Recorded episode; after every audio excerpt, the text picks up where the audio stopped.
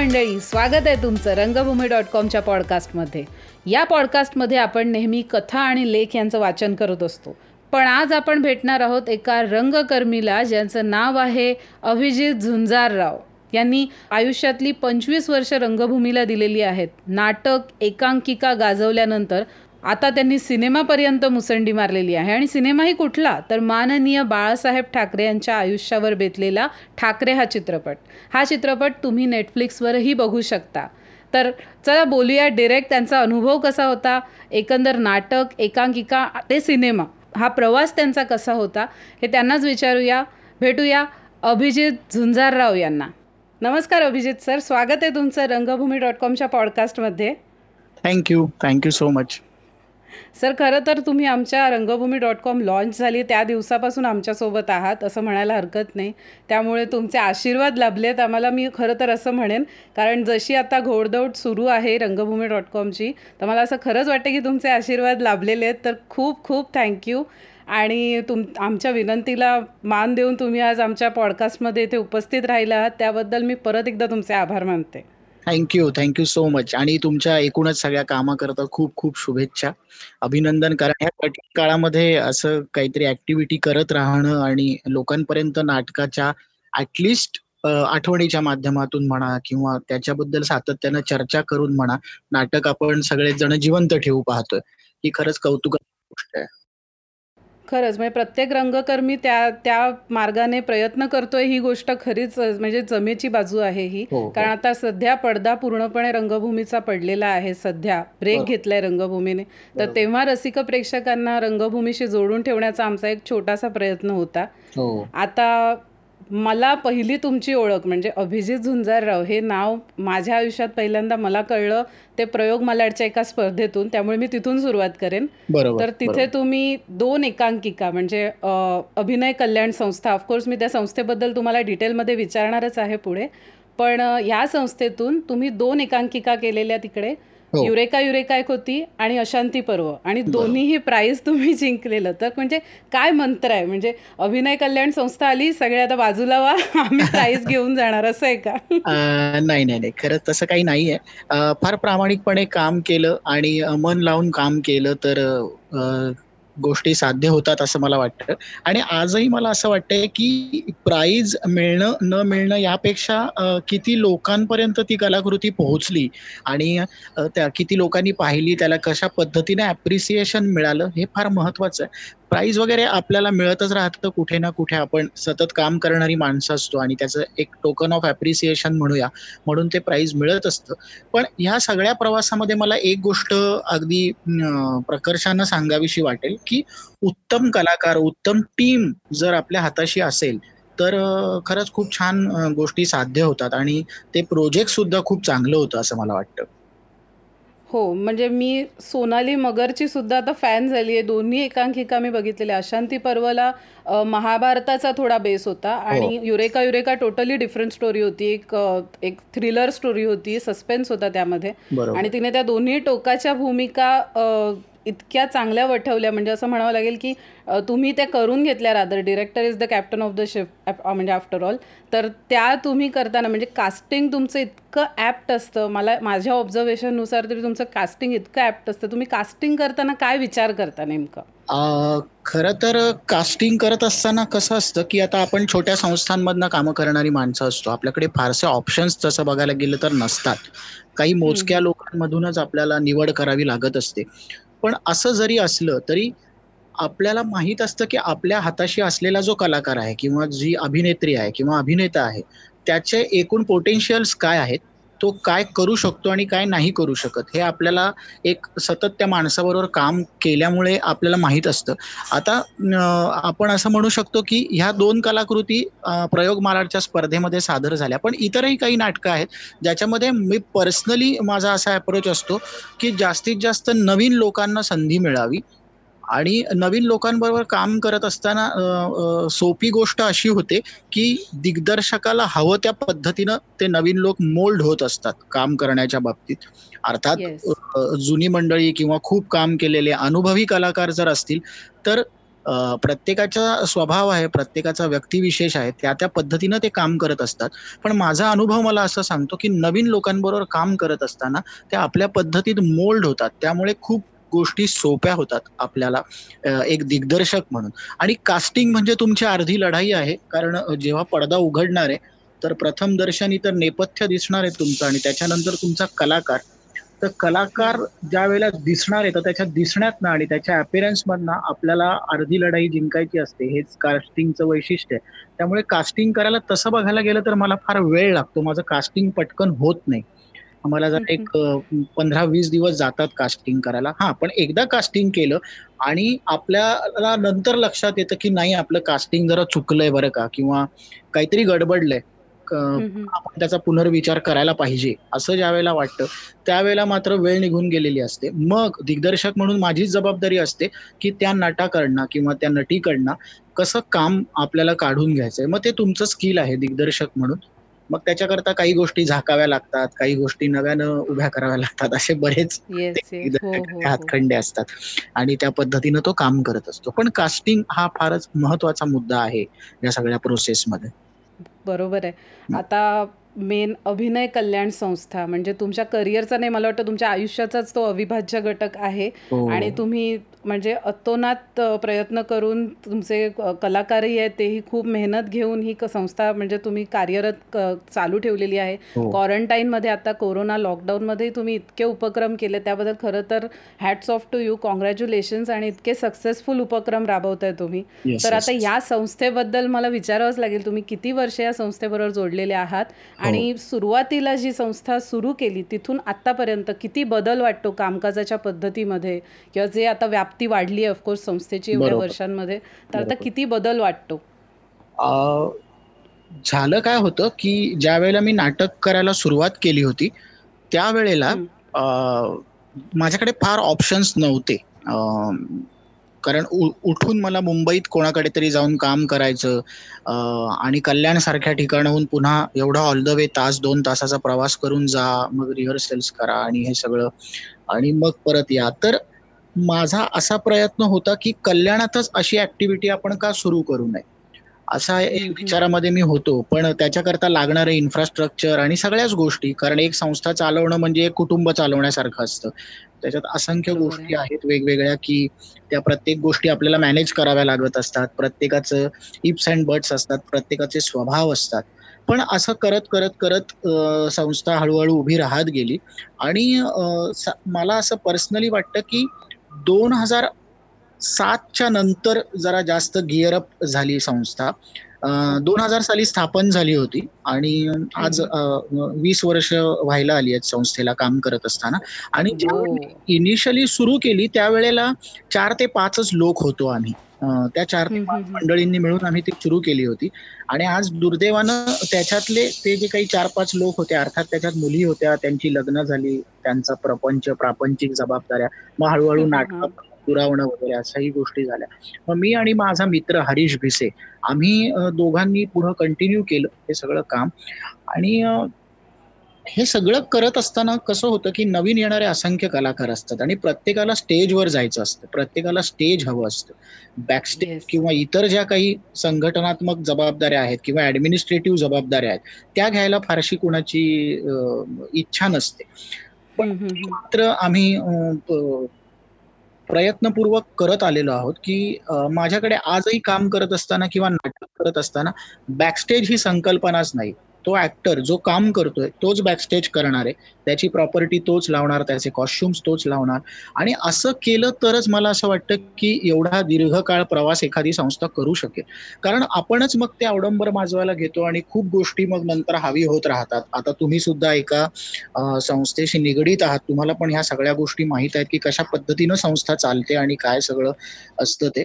पण हो खरं आहे म्हणजे सॉरी इंटरप्ट करते तुम्हाला पण मला आता तुम्ही जे बोलताय ते आम्ही सेम इथे करतो प्रयोग मलाड संस्थेमध्ये. बॅकस्टेजचं काम वगैरे सगळं आम्हीच कलाकार सांभाळतो जेव्हाही स्पर्धेला वगैरे उतरतो आणि तशीच एक संस्था सुरू राहू शकते. नाहीतर नाहीतर नाही होणार. कारण प्रत्येकाला स्टेजवर झळकायचं असतं आणि बॅकस्टेजचं कामही तितकंच इम्पॉर्टंट आहे आणि हो, हो. प्रत्येक मला वाटतं डिपार्टमेंट नेपथ्य म्युझिक लाईट्स हे सगळं सगळ्यांना कळावं. ह्या पण एका हेतूने मला वाटतं सगळ्यांना सगळी कामं दिली पाहिजेत.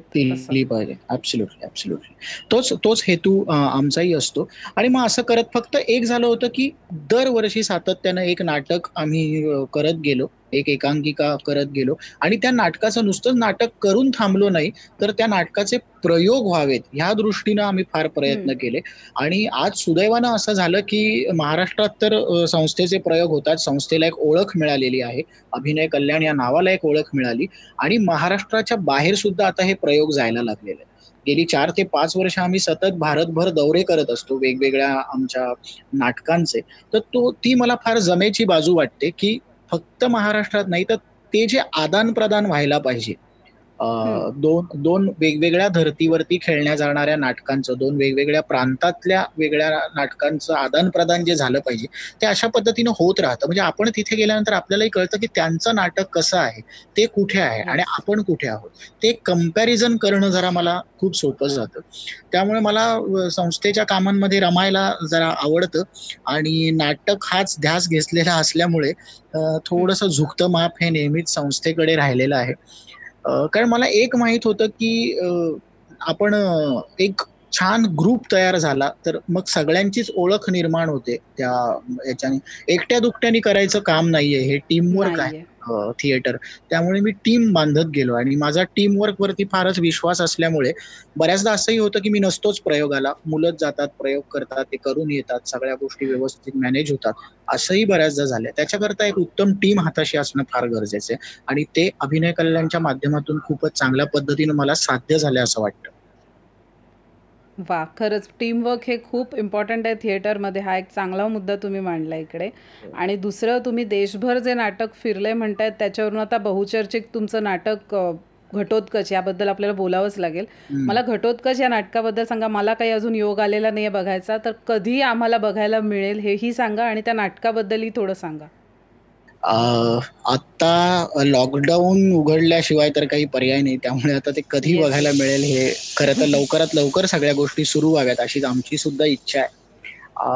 घटोत्कच हे नाटक आणि आज दोन जून आहे. गेल्या वर्षी दोन जूनला घटोत्कचचा पहिला प्रयोग झाला होता. नाशिकला. आणि आज आपण आणायचा बोलतोय घटोत्कचच्या संदर्भात. चांगली आठवण आहे. हो. अभिनंदन सर. एक वर्ष पूर्ण झाल्यावर थँक्यू थँक्यू तर घटोत्कच हे महाभारतावर आधारित नाटक आहे. आणि महाभारतावर आधारित जरी असलं तरी महाभारतातला जो एक अनसंग हिरो जो आहे किंवा उपेक्षित राहिलेला एक घटक आहे तो म्हणजे घटोत्कच. घटोत्कचाकडे फारसं गांभीर्यानं बघितलं गेलं नाही.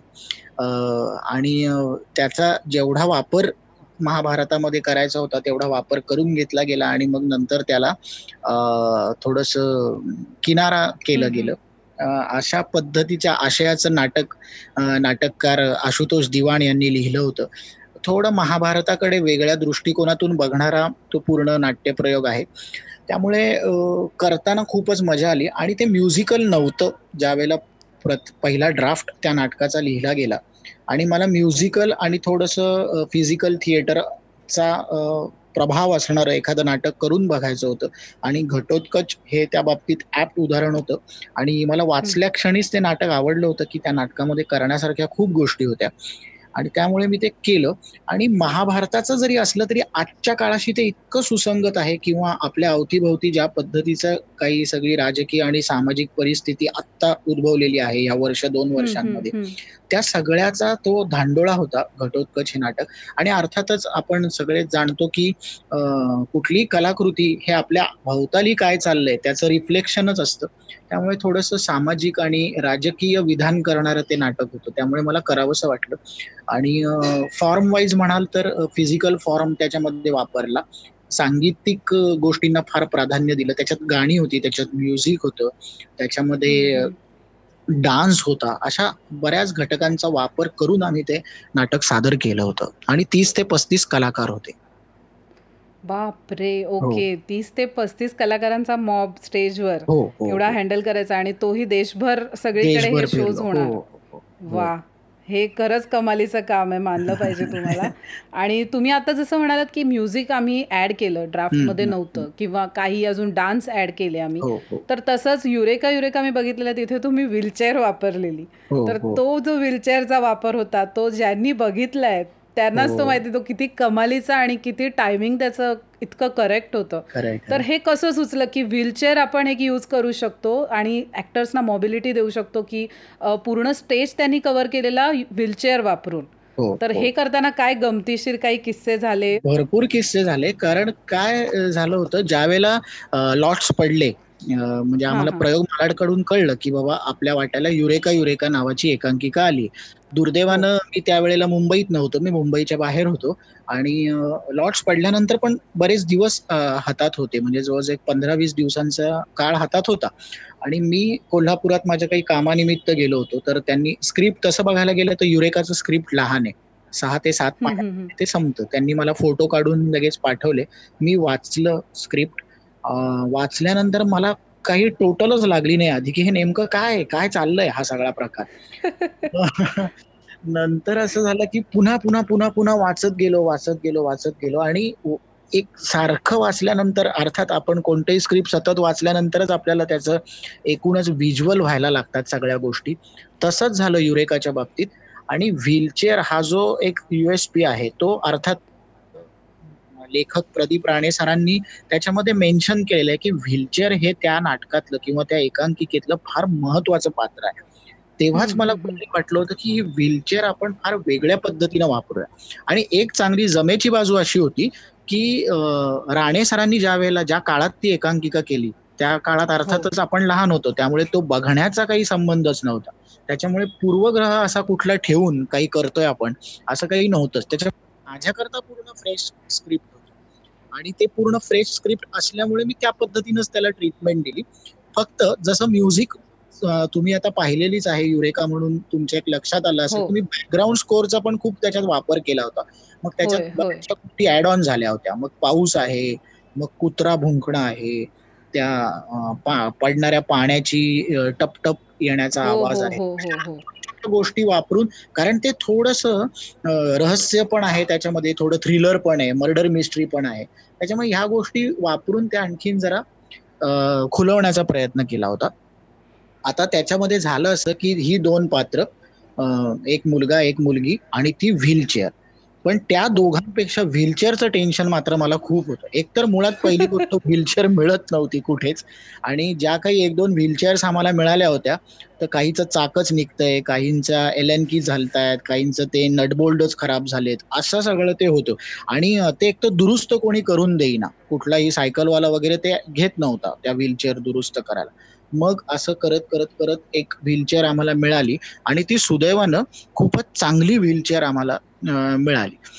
आणि तालमी करत गेलो. आता त्याच्यात झालं असं, की आम्ही जिथे तालमी करतो, ते खाली कोबा होता. म्हणजे. सिमेंट, काँक्रीटचा कोबा होता. तर त्याच्यामुळे ऑलरेडी त्या कोब्यावरती एक ग्रिप होती. आणि माझ्या ते एक एका तालमीमध्ये असं रन थ्रू करत होतो आणि एका रन थ्रूच्या माझ्या ते लक्षात आलं, की आत्ता इथे हा कोबा आहे, त्याच्यामुळे ती थांबतीये व्यवस्थित करेक्ट. टायमिंगला. पण आता आपण जिथे सादर करणार आहोत, तिथे एकतर लादी असणार प्राथमिक फेरीला आणि प्राथमिक फेरीमधून अंतिम फेरीला गेली, तर खाली आपल्याला लाकडाचं स्टेज असणार. हो. मग आम्ही काय केलं, अशा फळ्या वगैरे टाकल्या आणि तेवढ्या आकाराच्या फळ्यांचं एक छोटंसं स्टेज बनवलं आणि ती व्हीलचेअर आम्ही फिरवून बघितली. वॉव! की बाबा हे कसं वर्कआउट होतंय, नाहीतर ते नाही झालं तर ऐन प्रयोगात फसलं तर काय करणार ना? कारण तिथे. आपण काहीच एक्सक्यूज देऊ शकत नाही. नाही आमची व्हीलचेअर अडकली आणि हे झालं. म्हणून मग त्याचा सेट पण सेटचं फार अवडंबर करत बसलो नाही. मोकळं स्टेज ठेवलं, जेणेकरून त्या व्हीलचेअरला व्यवस्थित फिरता येईल सगळीकडे. अशा पद्धतीनं त्या जरा सगळ्या गमती-जमती झाल्या होत्या आणि एका. पॉइंटला असंही झालं होतं, की राहुल सोनालीला असं फिरवतो आणि. फिरवताना ते पटकन तालमीमध्येच झालं होतं. त्या व्हीलचेअरची अलाइनमेंट हलली आणि ती निखळली व्हीलचेअर. आणि ते दुर्दैवानं म्हणजे सुदैवानं लवकर अ, आमच्या लक्षात आलं सगळं आणि कुठलाही मोठा अपघात असा काही झाला नाही. अशा त्याच्या आठवणी आहेत युरेकाच्या आठवणी आणि हा प्रयोग नक्कीच तुमचा सक्सेसफुल झाला. त्याचं हो, म्हणजे हो. पहिलं पारितोषिक मिळालंच तुम्हाला सगळं. कष्टाचं चीज झालं म्हणायला हरकत नाही. हो. त्यामुळे पुन्हा एकदा तुम्हाला शुभेच्छा त्या प्राइससाठी आणि आता मी विषयावर येईन की आज तुम्ही युट्यूब चॅनलवर रसिक प्रेक्षकांसाठी एक डॉक्युमेंटरी आणणार आहात. कोरोना दस्तावेज दोन हजार वीस मराठी रंगभूमीच्या नोंदी. तर याबद्दल थोडं सांगा की रसिक प्रेक्षक आज काय बघू शकणार आहेत युट्यूब चॅनलवर आत्ता जर आपण एक साधारण ढोबळ अंदाज जरी बांधला तरी एक लक्षात येईल की सगळी क्षेत्र हळूहळू सुरू होतील. मग तुमचं सर्व्हिस सेक्टर असेल पब्लिक सेक्टर असेल गव्हर्नमेंट सेक्टर्स असतील सगळं सगळं हळूहळू सुरू होईल. पण सगळ्यात शेवटी जे सुरू होणारं कुठलं क्षेत्र असेल तर ते असेल मराठी नाटक. एक वेळ शूटिंग सुद्धा सुरू होतील. सिरियल सुरू होतील. सिनेमांच्या शूटिंग सुरू होतील. पण नाटक नाटक हे थेट प्रेक्षकांशी किंवा थेट एका मोठ्या समुदायाशी संबंधित गोष्ट असल्यामुळं ती सगळ्यात शेवटी सुरू होईल. आणि त्याला किती वेळ जाईल हे आज आपण कोणीच सांगू शकत नाही आहोत. तर आम्ही काय केलं की आज महाराष्ट्रामध्ये ज्या वेळेला आम्ही अभिनय कल्याणच्या माध्यमातून नाटक घेऊन फिरत होतो तर त्यावेळेला असंख्य रंगकर्मी मित्र जोडले गेले ह्या सगळ्या प्रवासामध्ये. तर त्याच्यातले असे काही प्रातिनिधिक रंगकर्मी आहेत. मग कोणी दशावतारामधून असेल कोणी तमाशामधून असेल लोककलेमधून असेल कोणी प्रायोगिक नाटक करणारा असेल कोणी व्यावसायिक नाटक करणारा असेल कोणी बालरंगभूमी करणारा असेल अशा सगळ्या मित्रांची एक मोठ बांधली आणि त्यांच्याकडून आत्ताचा जो करोना पूर्व आणि करोना नंतर अशा पद्धतीची एक ढोबळ विभागणी ही एकूणच जगताना पण होणार आहे आणि अर्थातच ती एकूणच मराठी रंगभूमीच्या संदर्भात पण होणार आहे. तर ह्या सगळ्यांची ती एक पूर्ण सिरीज म्हणून आपल्याला आज संध्याकाळी सात वाजता अभिनय कल्याणच्या युट्यूब चॅनलवरती आपल्याला ती बघायला मिळेल. हे पूर्ण विचारमंथन आहे की कशा पद्धतीनं आता आपण रंगभूमीकडे बघणार आहोत काय बदल होणं अपेक्षित आहे आणि कशा पद्धतीनं आपण ह्या सगळ्या सिच्युएशनला टॅकल करणार आहोत किंवा त्या सगळ्या सिच्युएशनकडे आपण कशा पद्धतीनं बघणार आहोत हे सगळं आपल्याला करोना दस्तावेज दोन हजार वीस मराठी रंगभूमीच्या नोंदीमधून बघायला मिळेल. खूप चांगली चांगली मतं अनेक मान्यवरांनी मांडलेली आहेत आणि अर्थातच ती आमचा पण प्रयत्न असा राहील की आपल्या माननीय मुख्यमंत्री उद्धव साहेब ठाकरेंपर्यंत ही मतं पोहोचावीत असा आमचा पूर्णपणे मानस आहे. आणि सांस्कृतिक कार्य संचालनालयापर्यंत पण ही मतं पोचावीत कारण अशा पद्धतीनं प्रयोग ह्या येत्या काळात कोणीच केला नव्हता. कुठल्याही न्यूज चॅनलनी पण तसं बघायला गेलं तर इतकं प्रकर्षानं कोणी उचलून धरलं नाही अजून तरी मराठी रंगभूमीला. कारण सिनेमा आणि सिरियलबद्दल सगळे बोलतायत पण मराठी रंगभूमीबद्दल फारसं काही बोललं गेलेलं नाहीये या काळात. त्यामुळे आमचा हा एक प्रयत्न आहे की कारण आपण सातत्यानं रंगभूमीवर काम करणारी माणसं आहोत आपण काहीतरी देणं लागतोय. या प्रामाणिक हेतूनं आम्ही केलेला हा एक प्रयत्न आहे. तुमच्या माध्यमातून पण मला सांगायला आवडेल आपल्या जास्तीत जास्त रसिक प्रेक्षकांना की कृपया आज संध्याकाळी सात वाजता अभिनय कल्याणच्या युट्यूब चॅनलवरती ती वेबसिरी ती डॉक्युमेंटरी माफ करा ती डॉक्युमेंटरी आपण बघावी आणि आपल्या जास्तीत जास्त मित्रांपर्यंत रंगकर्मींपर्यंत ती पोहोचवावी खूपच सुंदर संकल्पना आहे ही. तुम्हाला खूप शुभेच्छा अभिजित सर या संकल्पनेसाठी खरं तर. कारण आता रंगकर्मीच रंगभूमीला पुन्हा पुन्हा उभं करू शकतात असं मला वाटतंय. रंगकर्मींनाच एकमेकांना हातात हात देऊन आता पुढे यायचंय आणि रंगभूमीला पुन्हा पुन्हा एकदा पडदा हा उघडायचा रंगभूमीचा आणि सक्सेसफुली सगळं सुरळीत कार्यरत करायचं आहे पुन्हा कामगिरी. तर त्यामुळे मला वाटतं नक्कीच आज संध्याकाळी सात वाजता अभिनय कल्याणच्या युट्यूब चॅनलवर ही डॉक्युमेंटरी नक्की बघा. मी रंगभूमी डॉट कॉमकडून आवाहन करते सगळ्या रसिक प्रेक्षकांना. कारण रंगभूमी नेहमीच देते भरभरून देते. अगदी छोट्या छोट्या गोष्टीतूनही आपल्याला देतच असते. आणि आपणही तिचं थोडंसं देणं लागतो. त्यामुळे नक्कीच ही डॉक्युमेंटरी बघितली पाहिजे असं मला वाटतं. ऑल द बेस्ट सर तुम्हाला. आणि आता अजून एक तुमचा उपक्रम असा आहे की तुम्ही मध्ये एक एक पोस्ट शेअर केलेली की ऑनलाईन थिएटर वर्कशॉप हो, हसत हो. खेळत नाटक हो. तर हे काय आहे हा ही संकल्पना काय आहे आता कसं झालंय की बऱ्याच जे माझे मित्र आहेत किंवा माझे रंगकर्मी मित्र आहेत त्यांचं सगळ्यांचं असं झालंय की आता सगळेच घरी बसून आहोत आपण आणि ही सगळी माणसं जी आहेत ही सतत नाटक करणारी होती म्हणजे मला सांगायला पण आवडेल की एकवीस तारखेला लॉकडाऊन झाला आणि अठरा तारखेला आम्ही आमचा शेवटचा प्रयोग दुर्दैवाने शेवटचा म्हणायला लागतोय कारण त्याच्यानंतर लॉकडाऊन झाला. तो मैसूरला प्रयोग करून आलो होतो आम्ही आणि लॉकडाऊन डिक्लेअर झाला. आणि त्याच्यानंतर आमचा हैदराबादला आणि ऑस्ट्रेलियातल्या सिडनीला पण प्रयोग होता एप्रिल आणि मे महिन्यात. पण आता ते सगळंच हो. थांबलं. तर ही आम्ही सगळी मंडळी गेले वर्षभर सतत नाटक करत होतो. सतत काही ना काही ऍक्टिव्हिटीज करत होतो आणि अचानक हा ब्रेक लागला. अचानक ब्रेक लागल्यामुळे एक सॅच्युरेशन आलं. अर्थात सॅच्युरेशन येणं किंवा थांबणं. आता आपण सगळे नाटकवाले लोक आहोत तर पॉजचं किती महत्त्व आहे नाटकामध्ये हे आपण जाणतोच. हे थांबणं हो. चांगलंच आहे. पण ते किती आणि कितपत थांबायचं यालाही काही मर्यादा आहे. तर महिना दोन महिने आम्ही वेगवेगळ्या ऍक्टिव्हिटीज करत होतो. आणि आता त्याच सगळ्या मुलांना किंवा माझ्या टीम मधली जी मुलं आहेत त्यांना एकत्र घेऊन आम्ही तो एक ऑनलाईन थिएटर वर्कशॉप नावाचा प्रकार सुरू केलाय. जेणेकरून सतत नाटकांवरती बोललं जाईल. चांगली पुस्तकं एकमेकांबद्दल आम्ही शेअर करणार आहोत. की बाबा मी आज हे वाचलं मी ते वाचलं. अशा पद्धतीनं आम्ही काय काय ऍक्टिव्हिटीज त्याच्या मार्फत करतोय. ही पण एक चांगली ही वेगळी संकल्पना आहे. तुम्हाला कसं सुचतंय अजून एक आता अजून एक मला उपक्रम याबद्दल मला बोलावंच लागेल. क्वारंटाईन थिएटर जे तुम्ही इंस्टाग्राम हो. पेजवर आणि फेसबुकवरही सुरू केलेलं आहे आता. फेसबुकवर हो, हो. सुरू केलं. तर याबद्दल थोडंसं सांगा कारण ही खूपच चांगला हा कन्सेप्ट होता. तर तुम्हीच त्या उपक्रमाबद्दल थोडं डिटेल सांगा प्रेक्षकांना. हा. क्वारंटाईन थिएटर हा उपक्रम खर तर सुचण्याकरता आणि तो त्याच्याकरता झालं असं होतं की अतुल पेठेंचा मला फोन आला की त्यांनी एक डॉक्युमेंटरी छोटीशी एक छोटस नाटक त्यांनी केलं होतं एक साधारण महिना दीड महिन्यांपूर्वी. आणि मला ते सहज बोलता बोलता म्हणाले की अरे अभिजित तू पण बघ काहीतरी असं जरा जमव. तोवर मला एक सात ते आठ दिवस खरं तर मला तो शॉकच बसला होता की आता कसं होणार आहे पुढे आणि कशा पद्धतीनं आपण काय करणार आहोत. मला काही सुचत नव्हतं. आणि एक मन म्हणत होतं की बरंच झालं आपण खूप पळत होतो महिना वर्ष दोन वर्ष सतत सतत काम करत होतो. आणि आता आपल्याला छानपैकी ब्रेक मिळालाय. घरची कामं करू घरच्यांना वेळ देऊ मुलींना वेळ देऊया असं बरंच काय काय डोक्यात होतं. आठ पंधरा दिवस हे सगळं करण्यात गेले.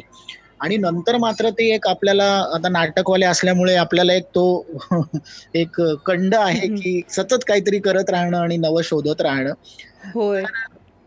त्या याच्यातनच त्या संकल्पनेचा जन्म झाला. आपलं जर आताच रुटीन बघितलं तुम्ही लॉकडाऊनचं तर आपण मोबाईलवरती असतो आपण व्हॉट्सअप चेक करतो मग थोड्या वेळाने आपण पुन्हा फेसबुकवरती जातो. फेसबुकवरनं परत आपण जर इन्स्टाला असू तर इन्स्टाला जातो. काही लोक ट्विटरवरती वगैरे जातात. पण हे हा आपला पूर्ण एक दिनक्रम आता सध्याचा राहिलेला आहे ह्या लॉकडाऊनच्या काळात. तर हे असं सगळं सर्फिंग करत असताना फेसबुकवरती फेसबुकवरती असंख्य उत्तम पोस्ट लिहिल्या जातात. ज्याला खरं तर खूप चांगलं साहित्यिक मूल्य आहे. पण ते दुर्दैवानं असंच फेसबुकवरती टाकलं गेल्यामुळे ते तसं दुर्लक्षित राहतं. त्याचं हो. जर व्यवस्थित पुस्तक झालं किंवा त्याचं जर छानसं डॉक्युमेंटेशन झालं तर त्या नोंदी फार महत्त्वाच्या आहेत. कारण त्या त्या काळाच्या त्या नोंदी असतात. अगदी उथळ साहित्य पण लिहिलं जातं फेसबुकवरती सगळंच काही फार छान असतं अशातला भाग नाहीये. पण खूप अशाही असेही लेखक आहेत की जे खूप उत्तम लिहित असतात आणि फेसबुकवरती एखाद दुसरी पोस्ट टाकली जाते आणि त्या पोस्टचं जे आयुष्य आहे ते दोन ते तीन दिवसांचं असतं. तसं बघायला गेलं तर. त्याच्यानंतर ते त्याच्यानंतर विसरून जातात लोक की हा कुठली तरी पोस्ट टाकली होती खरी. तर अशा पोस्ट काही वर्ष माझ्या सतत वाचनामध्ये होत्या आणि त्या सगळ्या पोस्ट मी शोधल्या आणि त्या त्या लेखकांना अप्रोच झालो आणि त्याचं ड्रॅमटायझेशन आम्ही केलं क्वारंटाईन थिएटरच्या माध्यमातून. हा एक पूर्णच युनिक प्रकार होता. त्यामुळे तो खूप अप्रिशिएट झाला आणि लोकांनाही आवडला. आणि फार मोठं नव्हतं ते. एक साधारण तीन ते चार मिनिटामध्ये ते संपत होतं. कारण थोडक्यातच त्याचा गोडवा होता. त्यामुळे खूप मजा आली ते करत असताना आणि खूप चांगले चांगले मोठमोठ्या लेखकांशी या निमित्तानं ओळखी झाल्या. खूप माहिती शेअर झाली एकमेकांबरोबर. असं अशा पद्धतीनं ते केलं होतं. बरं तो सगळा उपक्रम आम्ही घरबसल्या राबवत होतो. मी माझ्या घरातून शूट करायचो. माझ्या ग्रुपमधली इतर जी मंडळी आहेत ती त्यांच्या त्यांच्या घरून शूट करायचं. आणि हे सगळं शूटिंग झाल्यानंतर ज्यावेळेला आता आम्ही रोज संध्याकाळी पाच वाजता तो एपिसोड टेलिकास्ट करायचो. पाच वाजता आम्हाला सगळ्यांना कळायचं अच्छा हा एपिसोड असा तयार झालाय काय? कारण तोवर माहितच नसायचं कोणाला की कोणी काय काय केलंय ते. त्याच्यामुळे ती गंमत होती सगळ्यांकरताच. तसं होत. सर म्हणजे आता कोरोना दस्तावेज म्हणा किंवा हसत खेळत नाटक म्हणा एकांकिका करणं म्हणा क्वारंटाईन थिएटर म्हणा म्हणजे तुमची जी रंगभूमीबद्दलची जी ओढ आहे तर आता ही सुरुवात कशी झाली? आता थोडा फ्लॅशबॅक मला ऐकायचा आहे कारण मी रंगभूमीने साथ कधी घातली तुम्हाला की तुम्ही if I am not wrong तुम्ही नोकरी एका पॉइंटला सोडली पूर्णपणे हो, हो, आणि हंड्रेड पर्सेंट तुम्ही रंगभूमीला वेळ द्यायचं ठरवलं. तर हे कसं घडलं? माझ्या घरात तसं माझ्या वडिलांना नाटकाची आवड होती आणि ते एम एस सी बी मध्ये नाटक नाटक करत असत. पण अर्थातच ते हौशी पातळीवरचं नाटक होतं.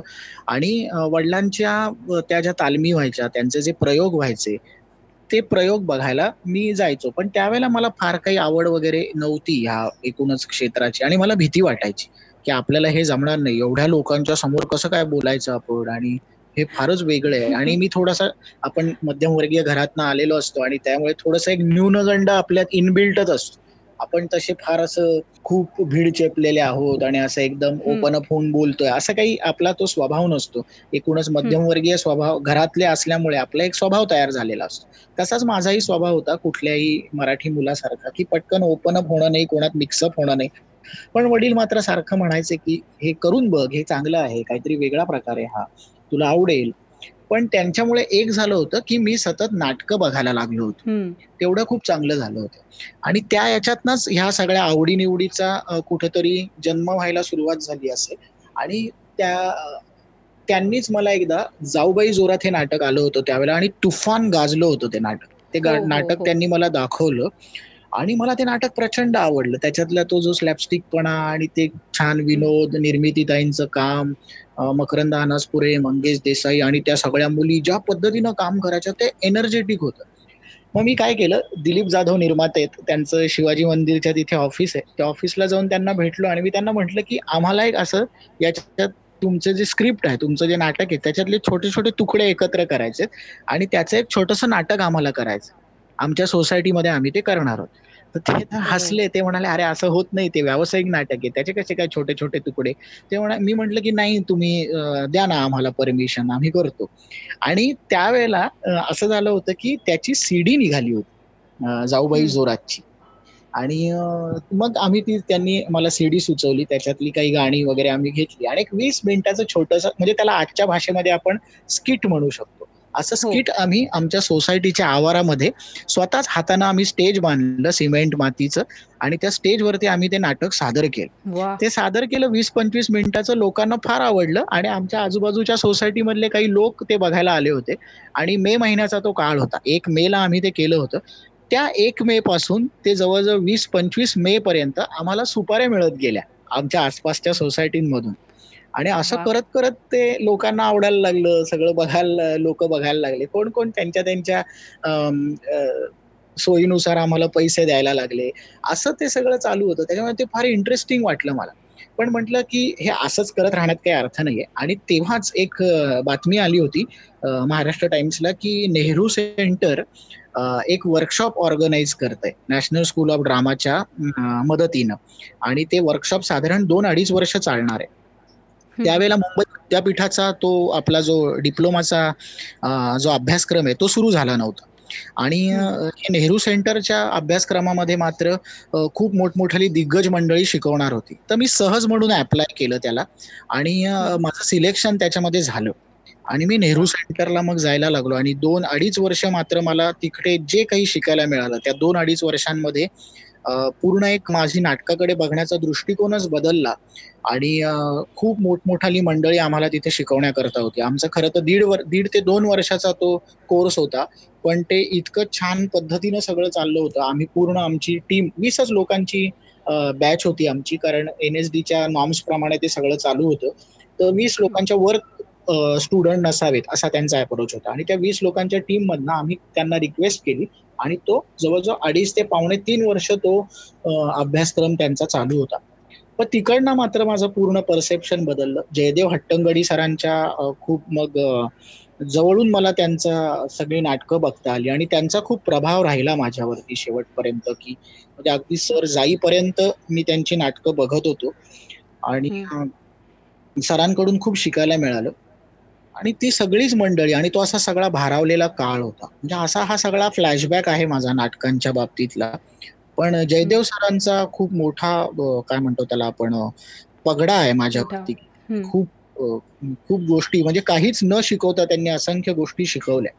असं झालं. म्हणजे सर तुम्हाला रंगभूमीने खेचून घेतलं इन शॉर्ट स्वतःकडे की हो. तुझं खरं योगदान इथे व्हायला पाहिजे तू इथे बिलॉंग करतोस अभिजित तू इथे ये असं रंगभूमीने तुम्हाला सरळ आदेश दिला सर आणि. तुम्ही त्याचं एकदम चीज करून दाखवलं हो. त्याबद्दल परत एकदा शुभेच्छा तुम्हाला आणि आता मी तुम्हाला हे विचारेन की तुम्ही प्रश- प्रशिक्षण घेतलं अभिनयाचं हो. तर आजची जी पिढी आहे की मैं तो ॲक्टर बनेगा असं म्हणणारी जी एक उठसूट की मी आज ॲक्टर बनणार असं जे आहे अशी म्हणणारी एक पिढी आहे.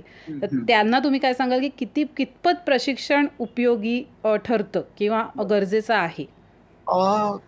माझं पर्सनली मत असं आहे की जसं तुम्हाला एखाद्या क्षेत्रामध्ये प्रभुत्व मिळवायचं आहे तर आपण निश्चितच त्या गोष्टीचा अभ्यास करतो. समजा मला डॉक्टर व्हायचंय तर मग मी मेडिकलचा पूर्ण अभ्यास करतो. मला इंजिनियर व्हायचंय तर इंजिनिअरिंगची जी काही पुस्तकं आहेत त्या सगळ्याचा मी अभ्यास करतो. मला असं आजही प्रामाणिकपणे वाटतं की थोडे संस्कार हे आपल्याला त्या अभ्यासातनं होत असतात. ठीक आहे बॉर्न ऍक्टर आपण असू. काही लोक म्हणतात जसं तुम्ही म्हणालात आता की मैं तो ऍक्टर बनने ही वाला हूं. मेरे अंदर वो हे. आहे मान्य पण काय गोष्टी करायला नको ऍक्टिंगच्याच क्षेत्रामध्ये किंवा नाटकाच्या क्षेत्रामध्ये किंवा. एकूणच या कलेच्या क्षेत्रामध्ये हे तर आपल्याला शिक्षण नक्कीच शिकवत असतं. हो. त्याच्यामुळे मला असं वाटतं पर्सनली की शिक्षण घ्यावं नाटकाचं. त्याच्यातलं काय घ्यायचं आणि काय टाकायचं हे सर्वस्वी व्यक्तिसापेक्ष आहे. की तुम्हाला नाही एखादी गोष्ट पटली तर तुम्ही इग्नोर करा ते. चालेल. पण ऍटलिस्ट तुम्ही नाटकाचं किंवा एकूणच ते तंत्र शिकण्याकरता तरी शेवटी ते तंत्रच आहे. अभिनय काय किंवा अं, दिग्दर्शन काय ते तंत्र आहे. ते तंत्र शिकण्याकरता तुम्हाला थोडासा का होईना अभ्यासाचा तो भाग आहे. आता बरेचसे कलाकार आहेत जे शिकून आलेले नाहीयेत. म्हणजे त्यांनी कुठेही अं, कोणत्याही कोणाकडनं ते अकॅडमिक लेवलला शिकले नाहीयेत. पण ती माणसं सुद्धा आपल्याला सातत्यानं सांगत असतात की बाबा रे पुस्तकं वाचा. खूप पुस्तकं वाचा. खूप बघा लोकांचं. मग हे काय आहे? हे शिक्षणच आहे एक प्रकारचं. तुमच्याकडे बॉर्न टॅलेंट असणारच आहे. ते प्रत्येकाकडे असतं. पण त्याला शेपअप आणि कोपअप करण्याकरता काही गोष्टींकरता शिक्षण हे अनिवार्य आहे असं मला वाटतं. त्याच्यामुळे हा पुन्हा व्यक्तिसापेक्ष मुद्दा आहे. काही लोकांना कदाचित हा मुद्दा पटणारही नाही. पण बरेचसे असे लोक आहेत की आणि आत्ता तर ती काळाची गरज आहे. कारण आता इतके इन्स्टिट्यूट झालेले आहेत आणि इतकी मोठमोठाली मोठमोठाल्या संस्था आहेत की ज्या नाटकाच्या बाबतीत किंवा एकूणच थिएटर फिल्म्सच्या बाबतीमध्ये सातत्यानं टेक्निक आणि टेक्निकल गोष्टींवरती बोलतात त्यामुळे शिकलं तर. काही ते वाया जाणार नाही. खूप फरक गोष्ट आहे. तर खूपच चांगला संदेश दिलाय तुम्ही आजच्या पिढीला खरं तर की हो. योग्य दिशा मिळणं जे तुम्हाला नॉलेज तुम्ही ग्रास्प केलं आहे नॅचरली हो. त्याला एक योग्य दिशा मिळणं गरजेचं आहे हो. तर हा नक्कीच लक्षात घ्यायला पाहिजे आजच्या पिढीने ही गोष्ट. आणि आता पुढचं मला तुम्हाला असं विचारायचं की आता नाटक झालं एकांकिका झालं आणि आता डायरेक्ट सिनेमा आणि तो पण कोणतं माननीय श्री बाळासाहेब ठाकरे यांच्या जीवनावर आधारित हो. ठाकरे चित्रपटात तुम्ही काम केलं हो, हो. आणि हा करताना म्हणजे सुखद धक्का होता आमच्यासाठी की लेनानंतर म्हणजे लेखक एक नाट्यछटा अनेक या स्पर्धेत प्राईज मिळवलेले दिग्दर्शक आणि हो. आता आपण थिएटरमध्ये त्यांना बघतोय अचानक की अरे हे. तर अभिजित झुंजाराव. तर हे खूप सुखद धक्का होता आमच्यासाठी.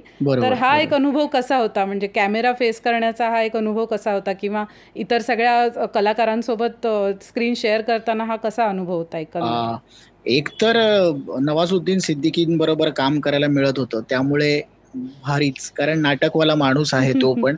आणि आताच्या काळातला आपल्या सगळ्यांचाच आवडता अभिनेता आहे नाटकवाल्यांचा. त्यामुळे त्यांच्याबरोबर काम करायचा हा एक उत्तम अनुभव होता. आणि या सगळ्याला जे कारण होतं ते म्हणजे आमचे दिग्दर्शक अभिजित पानसे. अभिजित पानसेंबरोबर माझी ही दुसरी फिल्म होती. रेगे मध्ये मी त्यांच्याबरोबर काम केलं होतं. आणि त्याच्यानंतर अच्छा. ठाकरेमध्ये मी काम केलं. आणि मध्ये एक सिनेमा आम्ही एकत्र केला होता. अभिजित सरांनीच तो डिरेक्ट केला होता. उळागड्डी नावाचा. दुर्दैवानं तो अजून रिलीज झाला नाहीये. पण तो एक उत्तम सिनेमा आहे आणि तो वेगळा सिनेमा आहे खरं तर. उलागड्डी एकांकिका मी बघितली. सवाई स्पर्धेमध्ये. तर त्याचा आणि याचा काय संबंध आहे हो हो हो हो. उळागड्डी एकांकिका जी. आहे त्याचाच आधार घेऊन पूर्ण मोठा सिनेमा बनवला. आणि उळागड्डीमध्ये. जसं तो काहीतरी परभाषिक असतो. म्हणजे हो हो हो. कन्नड का काहीतरी हो. असं ती व्यक्ती आहे हो हो अशा पद्धतीचं साऊथची लँग्वेज एक्झॅक्ट कुठली. मला आठवत साऊथची. लँग्वेज. होती हो तर इकडे सिनेमा करत असताना फ्रेंच माणूस आहे एक आणि साऊथ मधली एक मुलगी आहे आणि दुर्दैवानं ते अशा ह्या ट्रिकी सिच्युएशनमध्ये अडकलेले आहे अशा पद्धतीनं ती सिनेमाची. गोष्ट पुढे जाते तर त्यावेळेला मी त्यांना असोसिएट म्हणून काम करत होतो पानसे सरांना तर माझा त्यांच्याबरोबर छानसा रॅपो झाला होता. आणि त्यामुळे मला ती तो सिनेमा करायला मिळाला होता. आणि पानसे सरांबरोबर किंवा समीर पाटील सरांबरोबर सिनेमा करत असताना खूप मजा येते. कारण खूप. शांत राहून काम करणारी माणसं आहेत आणि इतकं कम्फर्टेबल करतात ऍक्टरला आणि आपल्याकडनं कधी ते काम काढून घेतात हे कळतच नाही. ह्या खरं तर एक दिग्दर्शक म्हणून मला पण ती प्रोसेस शिकण्याकरता कारण मी आतापर्यंत फक्त नाटकामध्ये रमलेलो होतो. सिनेमांमध्ये माझं. तसं काही काम झालेलं नव्हतं पण ते सगळं मला जवळून बघता आलं. अं, त्याच्यामुळे तो खूप मोठा एक माझ्याकरता तरी टर्निंग पॉइंट होता की खूप गोष्टी मला म्हणजे फक्त आपण स्क्रीनवर दिसतोय म्हणून नाही पण एकूणच आपल्या भोवताली शूटिंगच्या त्या वातावरणामध्ये काय काय गोष्टी चालल्यात कशा पद्धतीनं नवाजुद्दीन काम करतायत कशा पद्धतीने अँगल लावला जातोय कशा पद्धतीनं काम केलं जातंय ह्या सगळ्या गोष्टी मला खूप जवळून बघता आल्या होत्या त्याच्यामुळे thanks to Abhijit Panse sir. आणि सर नवाजुद्दीन सिद्दीकींबरोबर पहिली भेट कशी झाली तुमची? म्हणजे लक्षात असेल तर काही असा किस्सा असेल तर ऐकायला आवडेल मला पण सांगायला आवडेल की नवाजुद्दीन सिद्दीकी हा खूपच डाऊन टू अर्थ माणूस आहे. म्हणजे एक स्टारडम किंवा असं मी काहीतरी आहे आता आणि सगळे लोक मला आता ओळखतायत वगैरे. असा त्या माणसाचा आविर्भाव अजिबात नाही. अगदी पाय जमिनीवर असलेला माणूस आहे. आणि त्यांना ज्या वेळेला कळलं की आम्ही एकत्र असे बसलो होतो पहिलाच सीन आमचा शूट झाला होता जे सिनेमाची सुरुवात दिसते की एक व्यक्ती आलेली आहे तो भैया आहे तो माणूस म्हणजे तो आमचाच पहिला सीन की तो मला सांगतो की. आहे आणि काही लोकांनी मला त्रास दिला आणि ते माझ्या घरामध्ये घरावरती हक्क सांगतात आणि ते दुर्दैवानं ते हो. शिवसैनिक आहेत असं त्याचं मत असतं. तर त्यावेळेला मला साहेब सांगतात की काय रे काय झालंय? ते बघ जरा. तोच आमचा पहिला सीन शूट होत होता. तर सेट वगैरे सगळा लागला होता लाइटिंगचं सगळं सामान काम चालू होतं. आणि तिथे आम्ही एका बाजूला असे बसलो आणि आशिष पातोडे होता. आशिष पातोडे नवाजुद्दीन सिद्दीकींना मराठी लँग्वेजमध्ये मदत करण्याकरता म्हणून नेमला गेलेला होता. आणि आशिषनी त्या सिनेमामध्ये एक भूमिका पण केली होती. तर आशिषनी ओळख करून दिली की हा अभिजित आणि हा पण नाटक वगैरे करतो आणि खूप चांगल्या पद्धतीने यांच्या ऍक्टिव्हिटीज चालू असतात थिएटर ऍक्टिव्हिटीज तर थिएटर हा शब्द उच्चारल्यानंतर त्या माणसाचा जो एक चार्ज त्यांना आला होता नवाजुद्दीन सिद्दीकींना तो बघण्यासारखा होता. म्हणजे आजही त्या माणसाला थिएटरबद्दल फारच आत्मीयता हे त्या एका छोट्या जेस्चर मधनं दिसलं होतं आणि खूप मजा आली त्यांच्याबरोबर काम करताना. आणि मराठी नाटकवाल्यांबद्दल किंवा मराठी कलाकारांबद्दल त्यांना सुद्धा प्रचंड आदर आहे नवाजुद्दीन सिद्दीकींना. त्यामुळे. खूप मस्त माणूस आहे तो आणि डाऊन टू अर्थ माणूस आहे. आणि कामामध्ये खूपच प्रामाणिक त्याच्या कामामध्ये तो प्रचंड प्रामाणिक माणूस आहे. मस्त. आता पुढचा प्रश्न आहे त्याचं उत्तर खरं तर मला माहिती आहे पण तरी सिनेमा की नाटक? काय करताना जास्त मजा नाटक नाटक. खरंच एवढ्या वर्षांची बांधिलकी आहे की नाटक म्हणजे तो कट्टर हाडाचाच होऊन जातो. नाटकवाला एक नाटकवालाच राहतो शेवटपर्यंत असं म्हटलं पाहिजे. सर आता तुमचा पुढे काही सिनेमा आम्हाला बघायला मिळणार आहे किंवा नाटक आणि दुसरं म्हणजे घटोत्कच लॉकडाऊन नंतर शोज लागतील ना परत? म्हणजे येणार आहे का प्रेक्षकांच्या भेटी हो हो नक्कीच नक्कीच. घटोत्कचचे पुन्हा प्रयोग करायचे. सत्तावीस प्रयोग त्याचे झालेत आणि पन्नास पर्यंत करायचे असा आमचा पूर्ण तयारी पण होती तशा पद्धतीनं. पण दुर्दैवानं हे सगळं झालं आणि ते थांबलं. पण निश्चितच त्याचे पुन्हा प्रयोग आम्ही करूच. आणि सध्या तरी आता बहुतेक तरी मला असं वाटतं की एक थी बेगम या वेबसिरीजचा सेकंड पार्ट येईल जी आत्ताच आम्ही केली होती. सचिन दरेकरांनी ती डिरेक्ट केली होती. तिच्या सेकंड पार्ट वरती ओके. काम चालू आहे. तर मे बी. पहिलं प्रोजेक्ट तरी सध्या तेच असेल असं मला वाटतं आणि माझी सिरियल एक चालू आहे सोनी मराठीवरती त्या सिरियलचं शूट आता पंधरा वीस तारखेपासून असं म्हणतात की शूटिंग पुन्हा सुरू होईल. तर ते ह्या सगळ्या गोष्टी पुन्हा. जरा सुरू व्हायला हव्यात असं वाटतंय. ओके. सर तुम्हाला तुमच्या पुढच्या सगळ्या उपक्रमांसाठी रंगभूमी डॉट कॉम डॉट कॉमकडून शुभेच्छा. रंगभूमी डॉट कॉमकडून शुभेच्छा तर आहेतच. आणि येणाऱ्या उपक्रमांबद्दल आम्हाला सांगत राहा सो दॅट आम्ही त्या बातम्या रसिक प्रेक्षकांपर्यंत पोहोचवू शकू. आणि जसं की तुम्ही म्हणालात की नवाजुद्दीन सिद्दीकी एकदम डाऊन टू अर्थ आहे तसं मी सगळ्यांना हे सांगणार की अभिजित झुंजाराव एकदम डाऊन टू अर्थ आहेत. आणि हे कसं झालं? म्हणजे तुम्ही आता मला तुम्ही मिळवलेले एवढे प्राइजेस असतील तुम्ही मिळवले एवढ्या कॉम्पिटिशनमध्ये एवढं पार्टिसिपेट केलं असेल एवढं यश म्हणजे तुम्ही आता मिळवलं आहेत आयुष्यामध्ये. पण मला बोलताना कुठेही त्याचा गर्व किंवा ग जाणवत नाही आहे तर हे कसं काय? मी मगाशी म्हटलं नाही का तुम्हाला की मध्यमवर्गीय घरातनं आलेलो आहोत आपण सगळ्या शून्यातून सगळं सुरू झालेलं असतं आपलं. त्याच्यामुळे ते आपल्याला फार कधी मॅटर करत नाही की आपण काय मिळवलंय आणि काय अजून आपल्याला हवंय वगैरे असं. तर ते कुठेतरी त्याचे रूट्स जे आहेत आपले ते अजूनही मातीत घट्ट रोवलेले असल्यामुळे कदाचित की फार मला असं त्याचं आता कौतुक नाही वाटत. ठीक आहे आपल्याला एखादं बक्षीस मिळालं आपल्याला अप्रिसिएशन मिळालं आपल्याला चार लोकांनी आपलं नाव घेतलं वाहवा केली ठीक आहे. ते तेवढ्या वेळेपुरतं ठीक आहे. ती रात्र गेली. नवीन दिवस उजाडला की पुन्हा आपल्याला नव्यानं फाईट करायची आहे. त्याच्यामुळे तसं तो एक हे असेल. पण त्याचे सगळे हे जे आहेत ते घरच्यांना माझ्या जात. सगळं श्रेय आई वडिलांना की अजूनही बाबा रे जसा आहेस तसाच राहा. फार काही आपल्याला त्याचं कौतुक करत बसायचं नाही. उद्या नवीन खेळ सुरू करायचा. अशामुळे ते सगळं झालं असावं.